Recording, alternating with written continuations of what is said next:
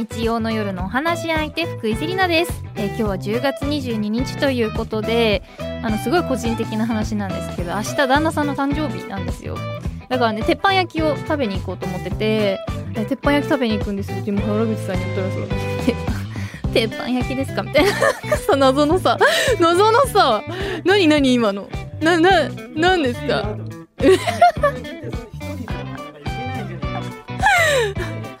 なんか途中さなんか急にバカにされたからさやっぱ原口さんぐらいになってくるともう鉄板焼きじゃ満足できないんだなと思って。目の前で焼いてもらう。そうそうそうそうそう。なんかジュワーってやってなんかちょっと卵をピュッてやってなんかこうカンってやって卵を割るみたいなさ。まあそんな感じで私はあの多分楽しんでいる頃だと思いますので1年に1回ぐらいねお誕生日はもう生まれた日で1年に1回しかないですからこうしっかり祝うのがいいですよね。だからおめかしして私はあのー鉄板焼きを食べてる頃だと思いますので皆さんもぜひおお食事をねしながらこれを聞いていただければと思います。今日もよろしくお願いします。えさてカラフルブーケでは性別とか年齢とか職業とか一切関係なく普段はなかなか話しにくいこと家族や友達にも相談しにくいこと世の中に対して思っていることなどなどリスナーさん一人一人がお話し相手となって何でもおしゃべりしていきましょうという番組です。そして今日はこの後アパレル水商売広報とさまざまな職を渡り歩き現在はフリーランスとして活動されているスージーさんとお待ち合わせしております。お楽しみに。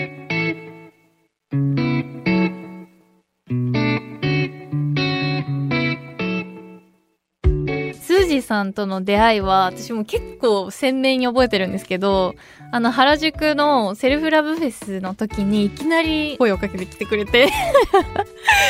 あセリセリナさんですよね。私セリナさんの大ファンなんですって言って声かけてきてくれましたよねそうです。よく覚えてましたね。忘れてるかと思った。なんなら私が忘れかけてました。いやもう本当にね 仲良くなりすぎて。そう仲良くなりすぎてさっきあれそういえばスジさんと会ったのっていつなんだっけって思い出したらああの様子がおかしかった時だと思ってあの時は本当にいろんな方に出会ったんですけど、んセルフラブフェスって。はいだけど、あの時にやっぱ一番覚えてたのがセリナさんなんですよ。えー、めっちゃ嬉しいそう、実は。今初めて言ったかも。えもう私は普通になんかすごい不思議な人に声かけられたと思ってマジでいつも言われる。え、そんな風に思ってたそれ初めて聞きましたよ。えだってえなんかまず肩書きがおかしかったんですよなんかえ、なんだったっけ、えー、あのこう PR やっててあのセルフラブフェスも一緒に作ってて、えーそれでラジオパーソナリティをしてますみたいなああ、そうだったかも。誰？みたいな 嫌われてるじゃないですで名か。前が名前がスージー誰みたいな。え誰誰誰みたいな。でも言うてスージーさんとはめちゃくちゃ仲良くしてるんですけど、うん。その仕事の話とか案外ね。そう意外としてないなって思って。そうなんですよ。そうなので今回はこのスージーさんのお仕事の話とかその過去の話とかを深掘りしてぜひあの皆さんにお届けできればと思いますお任せください。何でも喋ります。急になんか細木和子みたいにな では改めましてよろしくお願いしますよろしくお願いしはいます。さあ改めまして文化放送秋田放送新潟放送をお聞きの皆さんこんばんは福井セリナがお送りしていますカラフルブーケ今夜のお話し相手はアパレル水商売広報とさまざまな職を渡り歩き現在はフリーランスとして活動されているスージーさんです。よろしくお願いいたします。よろしくお願いします。ではやっぱりわかんない。やっぱりわかんないんだよね。ねいろいろわかんなくって多分今から説明するんですけどそれも多分わかんないと思う。とりあえずねあの早速スージーさんのプロフィールを簡単にご紹介させていただきます。え新入社員からおよそ6年間アパレル業界で奮闘するも低収入うつ病壊滅的な男運にもがきながら生きてきたスージーさん。その後歌舞伎町での水商売を機に自分の見せ方とお酒の飲み方を覚え昼の仕事に戻るためにアートに関わる会社に入社し広報として働くことになりました。ところがそこでのお仕事が壮絶だったためやむなく退社。現在は気づいたら占い師の肩書きも増え今まで苦しんだ経験をお金で回収すべくフリーランスとしてアートやクリエイティブに関わる活動をされていますということでわかりません。確かに私このラジオをずっと聞いてるから実は、うんうん。そうあのやっぱ皆さん、うん。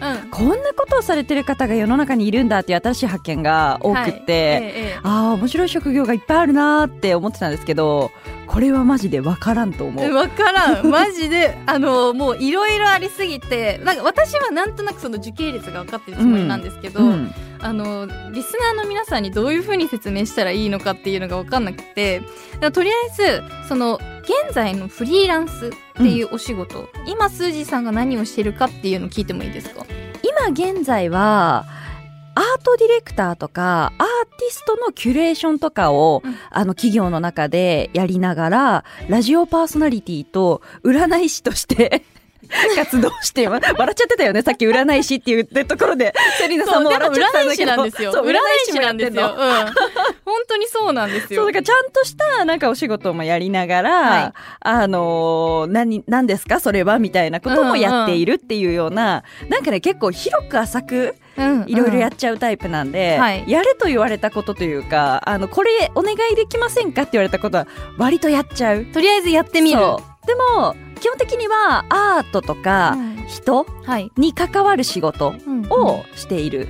っていうのがベースですね。はい、なんかアートのお仕事って結構ピンとこない人多いと思うんですけど、うん。アートだとどういう感じでお仕事されてるんですかね？アートも実はいろいろ幅広くって、うん。アートフェアみたいな結構あのちょっとお値段も高いような作品のお値段も高いようなこう芸術作品を扱うような企業もあれば、はい。本当にこう小さなギャラリーとかっていうのもあったりして、うん。私は結構アートのギャラリーだとかイベントの会社で働いてきたっていうこともあって、うんうん。今はあのアーティストさんそれは働きながら、えープライベートでアーティストやってるとか、うんうんうん。アーティストを軸一本では働いてるっていう人いろんな人がいるんですけど、はい。そういう人たちとのつながりが私はすごい広いので、うんうん。アーティストの方にどうにかこうお仕事をはい。お渡しできないかなっていうところで、うんうん。企業さんから来た案件でこのアーティストが絶対合うっていう人とかをマッチングしてあげたりとか、そうあのマッチングしたりとかっていうことうんうん。を主に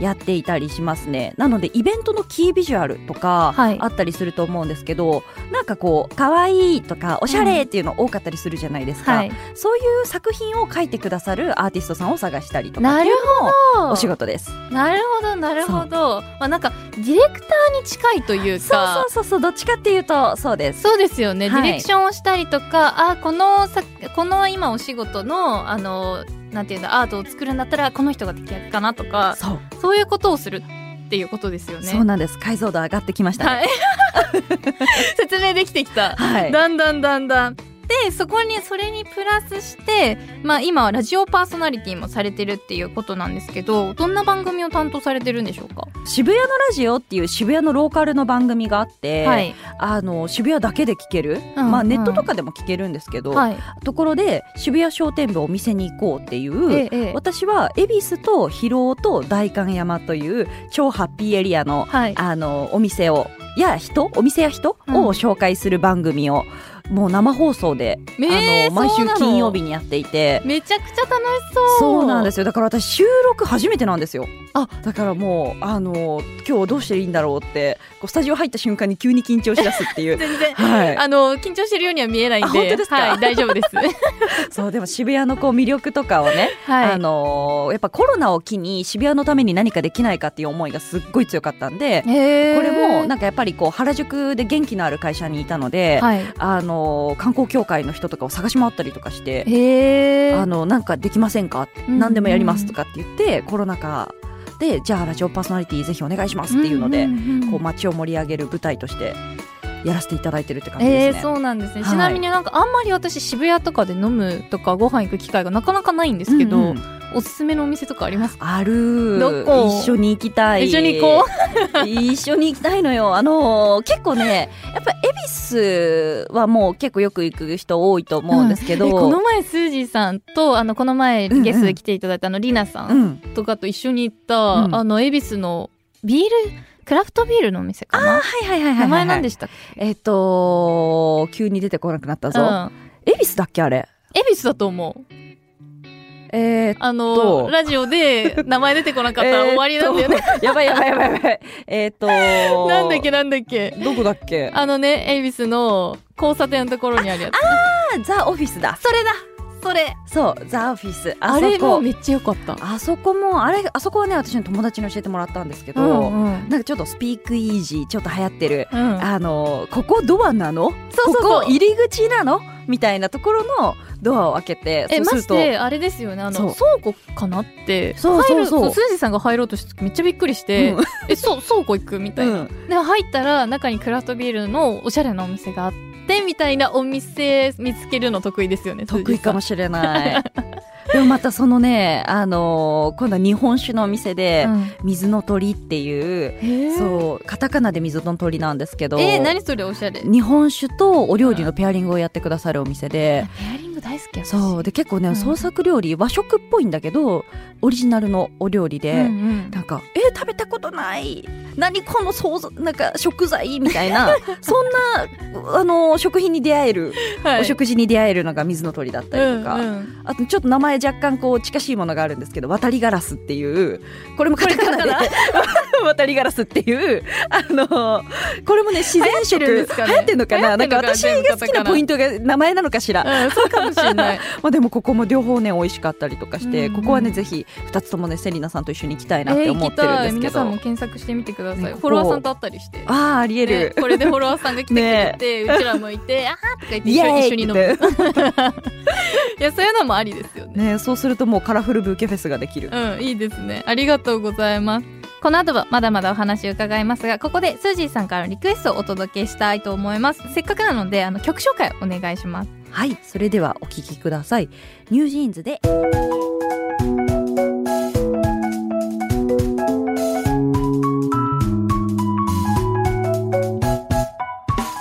福井セリナがお届けしていますカラフルブーケ。引き続きアパレル水商売広報とさまざまな職を渡り歩き現在はフリーランスとして活動されているスージーさんとおしゃべりしていきます。よろしくお願いいたします。よろしくお願いします。改めてスージーさんのプロフィールを深掘りさせていただきたいと思うんですが学生時代学校に学校でいじめにあったりご両親がすごく厳しかったりでこう自分の居場所にかなり悩まされていたというふうにこうお話を聞いてたんですけどもこれはどういうことですかね？そうなんですよ。いじめにあっていたっていうのは多分ね長さにして6年間くらい、長い。そうあって、もう転校しても学校が例えばあの中学から高校とかに上がっても、はい。どこに行っても結構ずーっといじめの対象になることが多くって、うんうん。まあその年齢によって、まあ、小学校の時もあったし中学校の時もあった高校の時もあったいじめる理由は全部違うんですよね。あでそうなんですか？そうなんですよ、でまああんまりもうなんか今更悲しい気持ちにはならないので、うん。結構逆に元気になってくれる人がまあ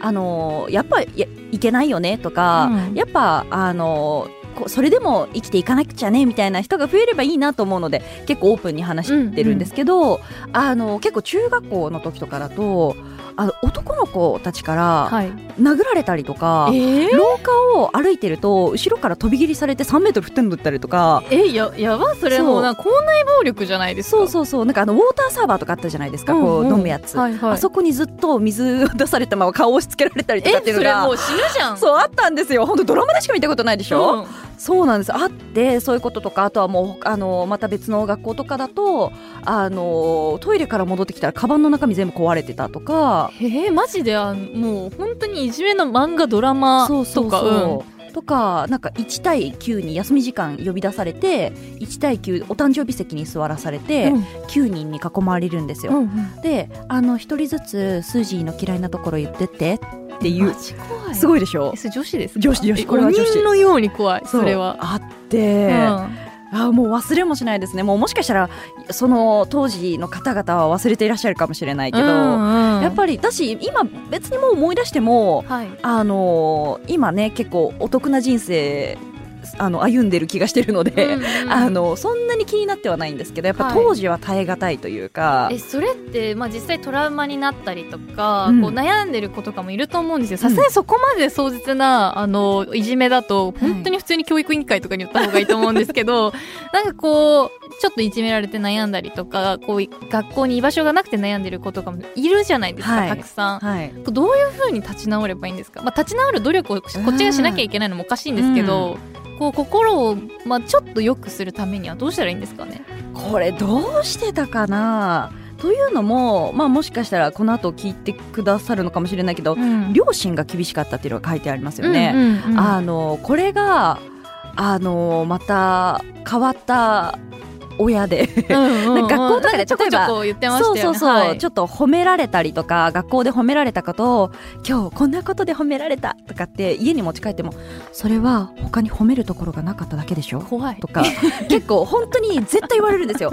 それをなんかあのえよかったねって言われたことは一度もなくて、うんそうなんですよ。だからなんかこうよりどころは結局どこにもなかったんですよ。うんうん、いやだっていじめられてお家に帰ってもその両親にも慰めてもらえないってなったら本当に私だったら壊れちゃう。そう壊れてましたねやっぱ、うんうん。あのー結構家帰ったらあのー自分の部屋にベランダがあったんですけど、うんうん。ガラガラガラって開けてずーっとこれ落ちたらどうなるかなとかっていうのを結構思ったりとか、うん。学校でやっぱりこう自分が学校の先生にね一回あなたが行かなきゃいけないのはあの病院ですって言われたことがあって、うんうん。もう多分先生から見たらあの当時はそれは高校の先生だったんですけど、はい。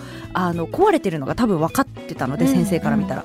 でお母さんに言ったらそんなわけないっていううん。のがやっぱちょっと返ってきたりとかあしてー認めたくないっていう気持ちがあるんですかね。とやっぱりね今でもその親の気持ちはわからないです。これが認めたくないからなのか、やっぱり親から見たら甘えに見えてたのか。はい、これはわからないんですけど、うんうん。もう伝わらなくってあのお母さんの前であの壁に頭打ちつけたりとかしたこととかも、それを自分の子供がやってたら、うん。一旦一旦どうしようってなると思いますけど。でもねお母さんはあんまなんかこう無視し無視ではないけど、うんうんああのこれでも前提に言っておきたいのはうちの母親は私のことはとっても大事なんですよ。うちの両親はえーうちのそうなのっていうのめちゃくちゃ失礼なんですけど。いや私のはい。ことと、まあ、あの家族のことすっごい大事でもう家族一番の人なんです、うちの両親は、だからあのうちの両親にとっての愛情というか、ううんちの両親にとっての正義っていうのはあったんです。はい、その中でなるほど。そう。あの慰めることが愛情ではなくてそうそうそうそう。それでも立ち上がってスポコンみたいな。そうでもね立ち上がりなさいっていうのじゃなくて多分思い込んでるだけだよっていうのとかももしかしてうちの両親はあったかもしれない。はいはい。現実を教えてあげるってそうそうそういう。のを結局やっぱ今でもわからないです。あの時親がどういう感情を持ってたのかはわからなかったけど、うんうん。親なりの愛情は持ってたし親なりの正義もあったけど私が思う愛と違ったっていうことと、私が思う正義と違ったんですよ、うんうんうんだから結局結構大半の人と違う気がする。そうそうそう。そう。だからなんかやっぱそこであのどうしてもやっぱり家に帰るのも辛かったっていうのとかがあって、うん。結構、まあ、うち門限も日の入りくらい。日の入り？暗くなったら帰ってきなさいの。そっか。あの時計とかじゃないんですね。そうそうそう日の入り時間で言われたことはあんまりない。日の入り。暗くなったら帰るっていうのが、そうあって。でもなんかこうやっぱり心の拠り所がないからなんかやっぱり中学時代とかの男の子の家に遊びに行ってから帰ったりとか、うん。あのバス途中で降りて、はい。男の子の家に寄ってから帰ったりとか、はいはい。結局なんかそういう異性にしかなんかこう疑似的な愛ですよねそれも。はいはい。なそういう一時的な感情を委ねることでしかそれも中学生の時はできなかったので、まあ、高校とかになって、まあ、そういうことでしかこう委ねられず、うん。結果何かで乗り越えてたっていうことは当時はないんですよ。まあ、その場をしのいでたみたいなのに近いのかなっていう感じですよね。そうなんです。まあ、そういうのを例えばその幼少期のこの成長過程で傷ついたりとかこう癒されないままになっていてこう幼少期に自分の力で大人になることしかできなかった子たち私も結構親が離婚して、まあ、小さい時にまあ両親が忙しかったりとかして結構寂しい思いをしてたので、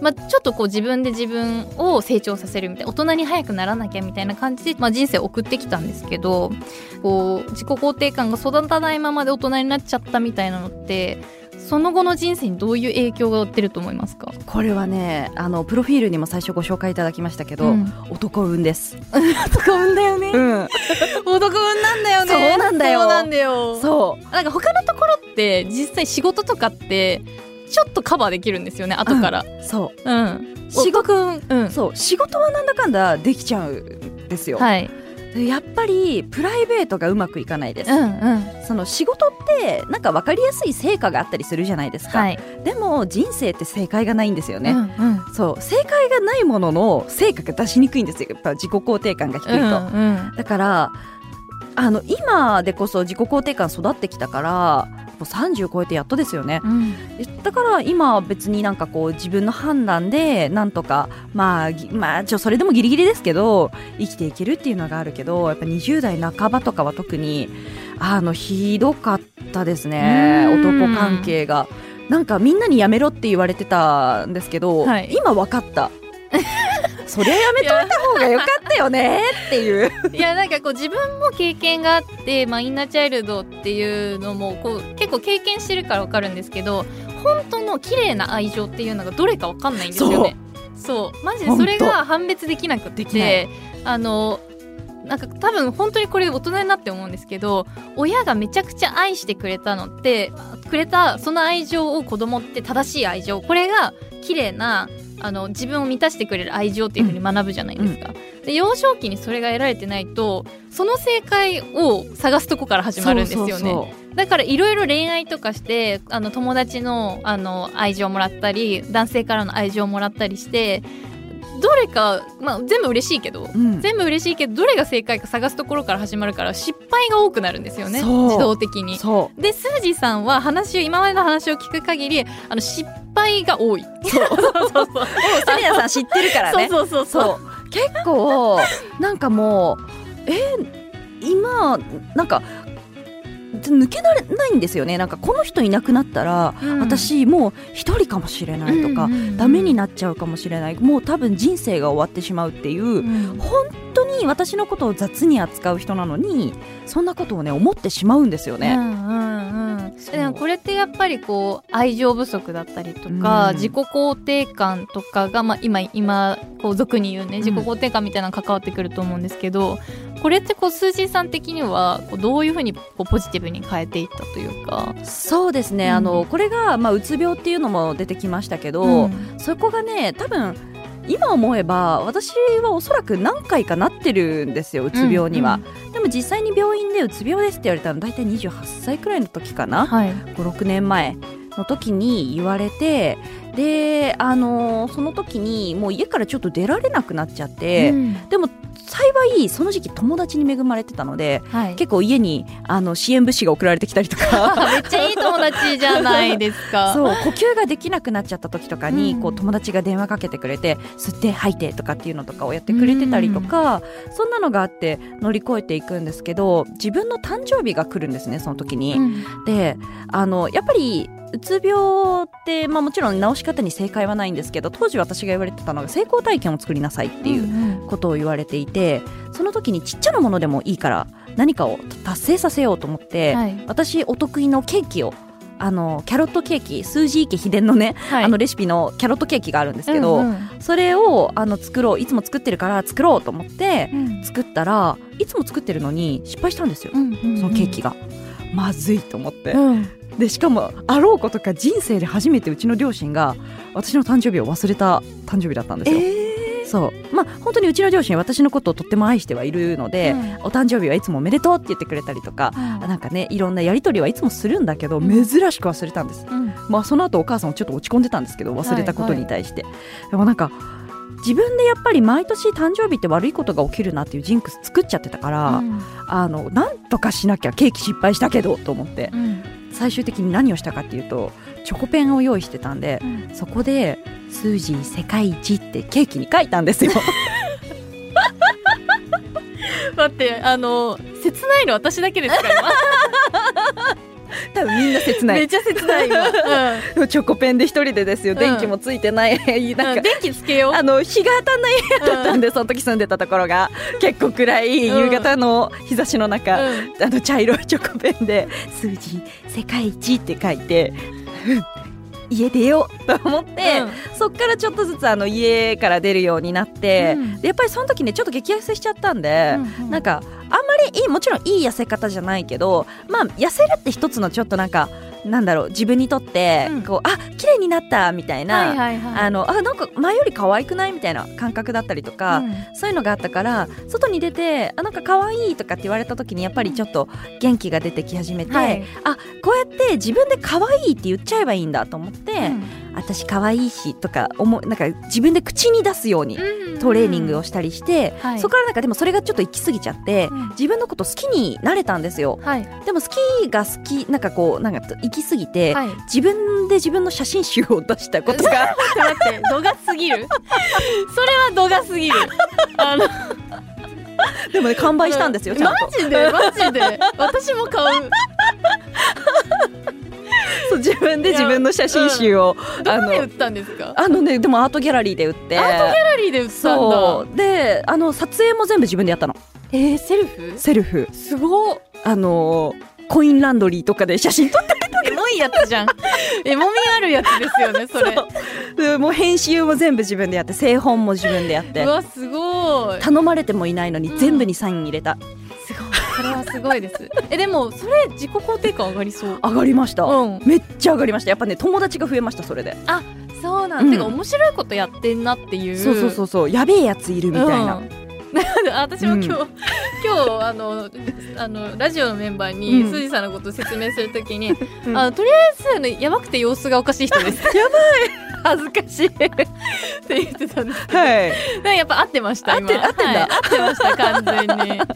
まあでもスージーさんのこう自己肯定感の上げ方は結構難しいかもしれないけど、うん、まあ、要するにこうちょっと行動してみるってことですよね。そうそうそうそう。そのままね、じっとしててもなんか変わらないから、うんとりあえず自分のプラスになりそうなことにこう手をつけてみるっていう行動してみるっていうのはなんかこう一つのなんていうんだろう解決方法なのかなって思ったりしますよね。もうまさにですなんか、うん、やっぱ頭で考えちゃうから体を動かそうみたいなところはちょっとありましたね、うんうん、いやなんか物理的だけど、本当に効果的だと思います。ありがとうございます。この後もまだまだお話伺いますがその前に一曲お送りいたします。藤井風でワーキング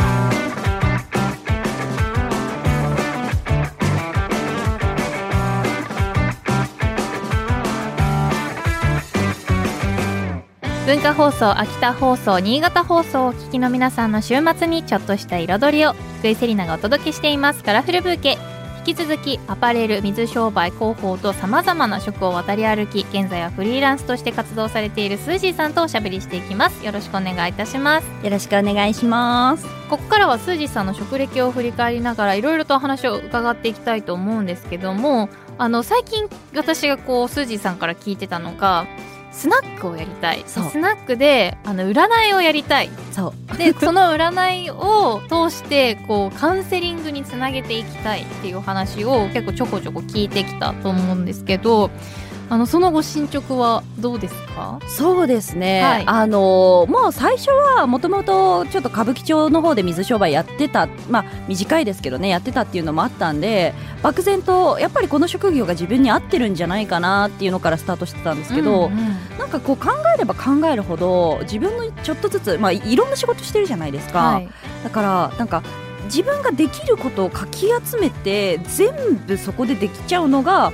スナックだなっていうので、うんうん、割と最近パッと明確になって、はい、でその中でさらに何をしようかなって思った時にあのカウンセリング心となんかこう楽しいそのなんだろう心のケアと楽しい時間っていうのが一緒になれる場所作りができたらいいなって思っていたので、うんうん、あの私20歳と21歳丸々2年カウンセリングに通ってた経験があるんですよ。ええそう。でこの2年間が結構大きくって、うん、やっぱり自分が何で悩むのか、うん、何が原因で悩むのかっていうのがすごい明確になるあの時間だったんですね、はい。でもこれって学生だったから私当時タダで受けれてたんですけど、うん。社会人になるとね結構カウンセリングって高くて。カウンセリングってめちゃくちゃ高いですよねマジで高い。うん。そうだからその最初ね低収入っていうのがあの入ってたけど、はい。私当時新卒の頃ってアパレルだったから手取りで15万くらいだったんですよ、うんうんうんあの収入が。はい。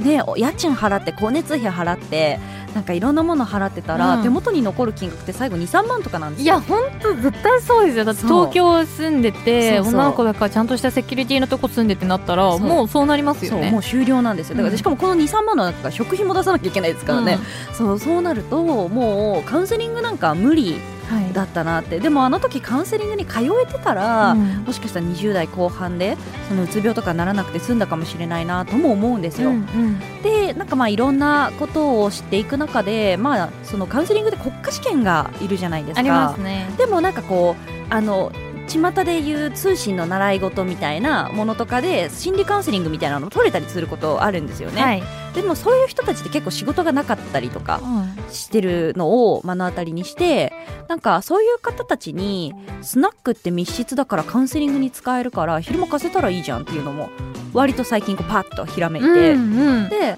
なんかあじゃあカウンセリングとスナックが昼夜一体になってるお店作りたいっていうのが今こう現在地はい。としてあってでなんかでもあそういやあれ？と思ってカウンセリングには行くけど行かないけど、うん。みんな占いには行くよなって思ったんですよ、はい。結構そうじゃないですか。えマジでそうだと思います。あの私のお母さんそのそれこそ国家資格持った臨床心理士なんですけどうん。なんかみんな一個やっぱ本気でな病んでからじゃないと来てくれないんですよ、うんカウンセリングって本当はその一個前にあるもの、病院の一個前にあるもののはずなのにガチであの病んで来るみたいなうん。人が本当に多くって逆になっちゃってるんですよね。そうそうそう。だからなんでもあの占いには行くっていう。悩み浅い時に日本人が行くのは占いなんですよね。そうなんですよ、マジでそうだと思います。そう。だからこれもまあその感覚の話私が思うにの話ですけど、占いってちょっとカウンセリングに近くねっていうのを思ったんですよ、私どっちも行ったから占いにも行ったし、はい。カウンセリングにも通ってたからあちょっと似てるなっていうのがあっ似てる。うん、私もう占いに頼りまくってます。わかります、はい。一緒ですもんねあのはい。属性がね、一緒です完全に。そう。だからあのー自分が占い師になればよくねって思ったんです、うんでそこからこう習いに行ったりとかはい。して、なんかちょっとできるようになって、はい。イベントとかもやらせていただくようになったりして、際あのこの前あの薬さんのスナックではないけそどう代官山のね、はい。ティーバックスっていう日本茶のはい。お店のところでスージーさんがこうママになってあの占いをするっていうイベントで1日で50人ぐらい占ってましたそうよね2日間でね50人はい。占って。あさすがに次の日もう体ガッタガタでしたけど、うん。そうだからそこでやっぱり実際一気に見てみて皆さんやっぱリアルな悩みをはい。話す。だから本当はこれカウンセラーさんだよなっていうのもやっぱあるあった、はいありました。でも日本って本当にカウンセリングの文化を定着させるのがめちゃくちゃ難しい。もう今までのその日本人の弱みを人に見せるのはダメっていうか人にこう頼らない迷惑をかけないっていう文化だから、うん。すごくカウンセリングにこう活かせるのが難しいじゃないですか、うん。だから取っかかりで占いを出してくれるっていうのはめちゃくちゃこう生きやすくなるというか悩みが話しやすくなる。めっちゃ画期的なアイデアだなと思って、うんえー、スージーさん天才と思って 嬉しい。でもここでねあの夜に来たお客さんがライトな感じで占いで悩みをパッて引き出して、でいやいやそれカウンセリングじゃねってなったら、うん。昼にご案内できるし、そうするとやっぱりカウンセラーとして活躍したいけどなかなかまだあの機会がないっていう方にも、うん。あのマッチングしていただけることができるなと思って、うん。これ一つのなんかちょっとポップな仕組みになるんじゃないかなと思って。いやもうあのだと思いますそうもう代官山で今場所探してるんですけどね、はい、マジで物件がない高い。絶対高いでしょ。高い。のもう。余裕で家賃より超えます。そえー、でも応援してるんであと絶対行くんで。うもう絶対やるんで、はい いやなのでせっかくならあのスージーさんに占いをしてもらおうと思って、はい。あの本当はスージーさんの本業というか本命はタロット占いなんですよね。そけど今日ちょっとタロットがないから何占いでしたっけ？うルーン占いといっあてルーン文字っていうはい。2000年前の文字をデンマーク発祥の文字なんですけど、はい。を使ったあの占いなら多分今パッとできるなと思って、うんちょっとセリナさんに番号を選んでいただきたいんですけど、はい。1から25の中でパッと思いついた数字を、13。13かしこまりましたえーとか言っときながら秒で出てくる。でもなんかセリナさんらしいですねダイスというねあのはい意味の文字を、こちょっとわかります？こういう、うんうんあうんの。え、ちなみにこのルー占いってどういう仕組みの占いなんですか？もうタロットに近いですもうその人の運を使ったうん。あの占いで、はい。そのこうパッと引いたものにその文字に意味があって、うんその文字から読み解いていくようなはい。占いなんですけど、はい。今あのセリナさんがあの引いたのがあのペオスというはい。ダイスカップあのわかります？あのサイコロとか入れてカはいはいチャカチャカチャってやるはいはいはいあのダイスカップです。あれの文字を今引いたんですね、はい。でそういう意味がね秘密とかはい。偶然とか選択とかチャンスっていう意味があったりするんですよ、んうん。なんとなく私はねセリナさんのことを知っているから、あのあーぽいなーとかうん。思うんですけど、結構ねあのこれを引いた方はこれから先思い切った選択をされることが多かったりとか過渡期なのかなそうチャンスだったりするので、なんか急なねこう思いがけないチャンスっていうのに恵まれたりとか、うん。なんかセリナさんはこう結構思いつきとかであこれチャレンジしようみたいなこととかが急に出てくるんじゃないかなっていう。じゃあちょっと心の準備をしておいてあこれチャンス到来したってなったらこう逃さないよう逃さないように、にはい。まああの何かしらの選択肢が現れる瞬間があるのかなと思って、まあ、それが難しい選択肢だった時に、まあ、その選択から逃げないというか、はい。背を向けないっていうのが大事だったりします。ありがとうございます。はい、なんかお言葉いただいた。占い師っぽいですか？めっちゃ占い師っぽい。ありがとうございます。貴重な占いありがとうございました。でスージーさんのお話たくさん聞いてきたんですけども残念ながらそろそろお別れのお時間となってしまいました。最後に今日スージーさんがリスナーの方々に届けたい一言を花言葉にして番組で素敵な花言葉のブーケを作りたいのですがお言葉いただいてもよろしいでしょうか？かしこまりました心してお聞きください。こんな前振りした人初めて。それではメンヘラは治らねえ生かせです。めっちゃ名言。その心は、やっぱりねあのメンヘラって呼ばれてきたんですよ散々恋愛でもプライベートでももう様子がおかしいから。そう様子そう様子がおかしい。しい。し、もうやっぱ恋愛とかでもえ連絡がないとあえ死んじゃったかなとかうん思ったりとかするしなんかもうでもやっぱなんかすごい熱出たらめっちゃ心配してほしいし、なんかメンヘラなんですよとにかく愛を知らなかったからあんまりただしそう。でもこれって見方を変えれば結構なんか数字世界一って書いちゃったりとか結構助けてよみたいなのうまくできれば強みになるんですよ。であの承認欲求が強いから写真集も出しちゃったしね、うんそう。だから生かした結果写真集です、ら皆さんぜひ写真集を出してください。いや極端。はい。極端だけどでもそのうちで我慢するんじゃなくてこう出して生かすのはもういいかもしれないですね。そうそうそうそうそう、んだからパッッションメンヘラって私は名前つけてるんですけどあのもうみんな自信持って体温計のあの熱出た体温計をインスタグラムのストーリーにうん。あのアップして助けてくださいとか心配してくださいってあのメコメントあの何コメントボックス付きでうん。あの投稿してくださるといいなと思います。めちゃくちはい、ゃでも可愛いそれは心配してくださいって言ったらいいですもうん、めちゃくちゃ可愛いす。です、ありがとうございますちょっと特殊ですけど でも新しい発想で私はめちゃくちゃ好き嬉しい。はい、ありがとうございます。スージーさんからいただいた花言葉しっかりとカラフルブーケに束ねていきます。さあそしてお知らせなどございますでしょうか？お知らせはですね多分これからどんどん出てくるかなっていうスナックオープンしたりとかね、うん、なのでぜひ私の動向を追ってほしいなということで、はいインスタグラムなどをぜひフォローしていただけるとはい。嬉しいですアカウントはなんて検索したら出ますか。もうねローマ字で「すすす0702すすすゼロ七ゼロ二ね」。そう了解です。皆さんぜひフォローしてください。というわけでスージーさん今日はありがとうございました。ありがとうございまました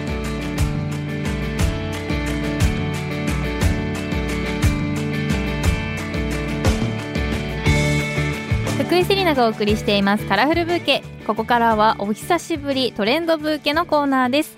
世の中を明るく彩る最新のトピックスをご紹介いたします今回のトレンドキーワードはフェムテック東京10月5日木曜日から7日土曜日の3日間東京ビッグサイトで女性のライフステージに合わせた健康と活躍を支援する企業が集まるイベントフェムテック東京が開催され昨年に引き続き私もお邪魔してきました。あの前回同様人は集まってたんですけどあの気になったのが男性の数が全体的に増えていたのがすごく印象的でした。こうビジネスチャンスを探しに来てくださってる企業の方々とかが多くなったのかなっていうただ興味関心がフェムテックにあって来ている女性ももちろんだけどこうビジネスとしてフェムテックを扱いたい企業の人がたくさん増えたのかなっていうのを感じてこうやっぱりこう未来希望がある分野なのかなっていうのをすごく感じました。でそんな中今回も出店ブースにいくつか突撃取材をさせていただきましたがまずはこんな体験をさせていただきました。ということでシェリー温活よもぎ虫協会さんのブースに来させていただきました。お話を伺います。代表の西村さんです。よろしくお願いいたします。よろしくお願いいたします。すみません。私よもぎ虫がもう以前から大好きなんですけど、はい、です。ありがとうございます。ちなみによもぎ虫って、こう女性のフェムケアとかこう何にいいのかっていうの知らない方も多いと思うのでぜひ聞かせていただけますか、はい、あの特にですねあの女性特有の症状にいいみたいなところで皆さんご存知なのかもしれないですけどそもそもまあ温活っていうのがあまり知られてなかったりするので、まあ、その中で、えー、女性のためのあの健康課題に着目した商材になっていると思います。で温めることで体だけではなくて心まで綺麗になっていってもらいたいので私たちは、えーとですね、働く女性を応援ということで、え、温め体質になるだけで綺麗になれるという心も体も綺麗になれるというテーマでやっていますありがとうございます私もあの結構通ってる理由は、うん、なんかもう体がポカポカ巡ってきてすごくまあこういつも顔がパンパンだったりするのが 朝起きたらあれなんか今日いい感じって思えたりとかそういうのが重なっていったのですごく通えるようになったんですけど。やっぱそういうこう利点もあるんですか、ね、そうですね。女性ってやっぱりこう年齢を重ねても若い時も同じようにこう揺らぐ時期があるのでそこのケアに温める巡らせるということそしてためない体づくりっていうのをやっていただくと結果が皆さんねいつも笑顔でいていただきたいので元気でね過ごしていただくためにも温めることをやってもらいたいなと思います。ありがとうございます、はいあのよもぎ虫っていうのをそもそも知らない人もいると思うんですよ、ね。はい、よもぎ虫がこうどういった形で温めていくものなのかみたいなのもお伺いしてもいいですか？そもそもこうこういう箱の中に穴が開いていて下からお鍋に、えー、生薬といってよもぎとかハーブなどを入れてあのぐつぐつ煮出していくんですね。でそのハーブのスチームを、えー、子宮の周り、えー、膣とかそういったところに当てていくというイメージです。で上はマント専用のマントを着るという形になりますので、えー、ててるてる坊主的な感じ。ちょっとなんて言っていいかわかんないけど。すごいわかります。本当にこう自分がてるてる坊主になってで下からお股を蒸される。お股をね。蒸される。蒸されるという言葉を私たちもよく使っています。でマントの中ねあの裸なんですね。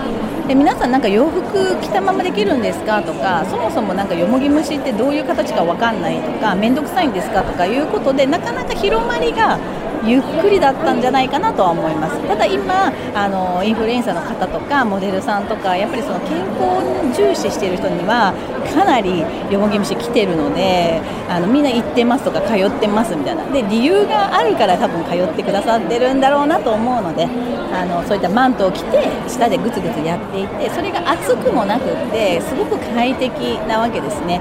で結果を出していける温活だと思っております。すみませんお忙しいところありがとうございました、ということでよもぎ虫の取材をさせていただいたんですがあの私よもぎ虫大好きでこう自分の代謝を上げるために結構通ったりもしてたんですけどまさかねここであのよもぎ虫のあの中のよもぎがね売ってたりとかこう説明を受けられると思わなかったのでなので私は大好きなのでぜひこれを機会にね皆さんに広まってほしいななんて思いましたさらにこんなブースにもお邪魔させていただきました。それでは続いてブライトエイティのブースに伺わせていただきました。前田さんにお話を伺います。よろしくお願いいたします。よろしくお願いいたします。今こちら歩いててあのー、不思議な椅子があったりマッサージ台があったりして結構広々ブース使われてると思うんですけどこちらどういったブースになってるんですかね、はいこちら骨盤底筋を鍛える機械を販売しているブースなんですけれども本日は骨盤の歪みをチェックしてでその後に骨盤底筋の椅子座っていただいて歪みの直しをしていただいているという状態です。ちなみにその骨盤底筋を整えるっていうのが、まあ、やんわりこうフェムケアにつながりそうだなって思う人が多いかと思うんですけど具体的にどういうところでアプローチできるかって聞いても大丈夫ですか？はい骨盤底筋なんですけれども女性の方緩んでしまっている方っていうのは産後の方ですとか更年期の方緩んでゴムのようになってしまってるんですけどそうしますと内臓が子宮あの出てきてしまったりですとか尿漏れをしてしまったりされるんですね。で男性も ED になりやすかったりですとか頻尿になってしまうっていうのがあるのでフェムテックメンテックにとって骨盤底筋ってすごい重要な筋肉になってます。いやなんかこう尿漏れとかは結構聞いたことあったんですけど内臓が出てくるはちょっとびっくりですね。しっかり鍛えないといけない場所なんですね、ありがとうございます。ちなみにあの一回私も体験したりすることできますできます。お願いします。えなんかドキドキするんだけどいずるさんがね。はいスタートします。えすごいんだけど何これ？痛くはないです。でもあの左左のお尻の下ぐらいがトゥルルってきてます。はい。そう真ん中から一番強く力が出てるので、はい。なるべく真ん中に、はい。お尻よりちょっと前ぐらい膣周りがちょうど。お尻よりちょっと前ぐらい、はい、はい、ちょうど膣のあたり周辺に力が一番強くえー、何これ？面白すぎる。えマジ初体験。なんだろう。あここに筋肉あったんだっていう EMS と違ってえっと表皮のだけの筋肉を動かしているわけではなくて中1 0センチの筋肉をギュッギュッと刺激を与えているので多分今まで感じたことないようななんかこう掴まれるような 筋肉の動きだと思うんですけど。不思議。これはこれは何だろう、はい。本当に体験しないとわからない見見た目ただの椅子なので、はい。体験していただくと分かります。こういうのはあのどういう方が通われるというかもともとその尿漏れをちょっと気にされてらっしゃる方ですとかあとは産後の方は通っていただく方多いんですけど今だと若い方でもあの10代から月経があったりですとかあと妊娠でしやすい体を作るためにということで10代20代の方もこう使っていただいてます。いや面白い。じゃあこう尿漏れとか、まあ、そういうので悩んだらこういうこれも一つの選択肢として頭に入れといた方がいいですね、ありがとうございます。すいません貴重な経験できました。ありがとうございます。すいませんお忙しいところ。ありがとうございました。ということで骨盤底筋を刺激するあの椅子に座らせてもらったんですけどあのすごく特殊だったとは思うんですけど本当新しいというか今までなんでこれがなかったんだろうっていう骨盤底筋のお話結構この番組でも何度も何度もさせていただいてたと思うんですけどこういうアプローチの仕方があったか。これだったらこう変に運動とかもしなくていいしこう通うだけでこう楽になれるからあこれはもう面倒くさがり屋さんにもこう自分でしっかりケアしていきたい方にもめちゃくちゃ画期的なアイテムなんじゃないかなと思いました。あのもしねお近くであの体験できる場所がある人はぜひ行ってみてほしいなと思います。というわけで今回のトレンドブーケはフェムテック東京の取材レポートをお届けしましたが、まあ、去年に引き続き本当に栄えていてでもこう中身がどんどんどんどん種類が増えてきたなっていう印象を受けました。あのフェムテックの分野の広がりも感じましたしどんどんこうブラッシュアップされていってあの皆さんの手元に届く機会とか目に触れられる機会がこれからどんどん増えていくんだろうなっていうのを感じました。なのでねぜひあのこのカラフルブーケで来年も取材に行けたらなというふうに思います。そしてフェムテック東京ですがすでに来年の開催が決定していて2024年の10月17日から19日の3日間東京ビッグサイトで開催されます。カラフルブーケでもぜひ取材に行きたいと思っております。以上トレンドブーケのコーナーでした。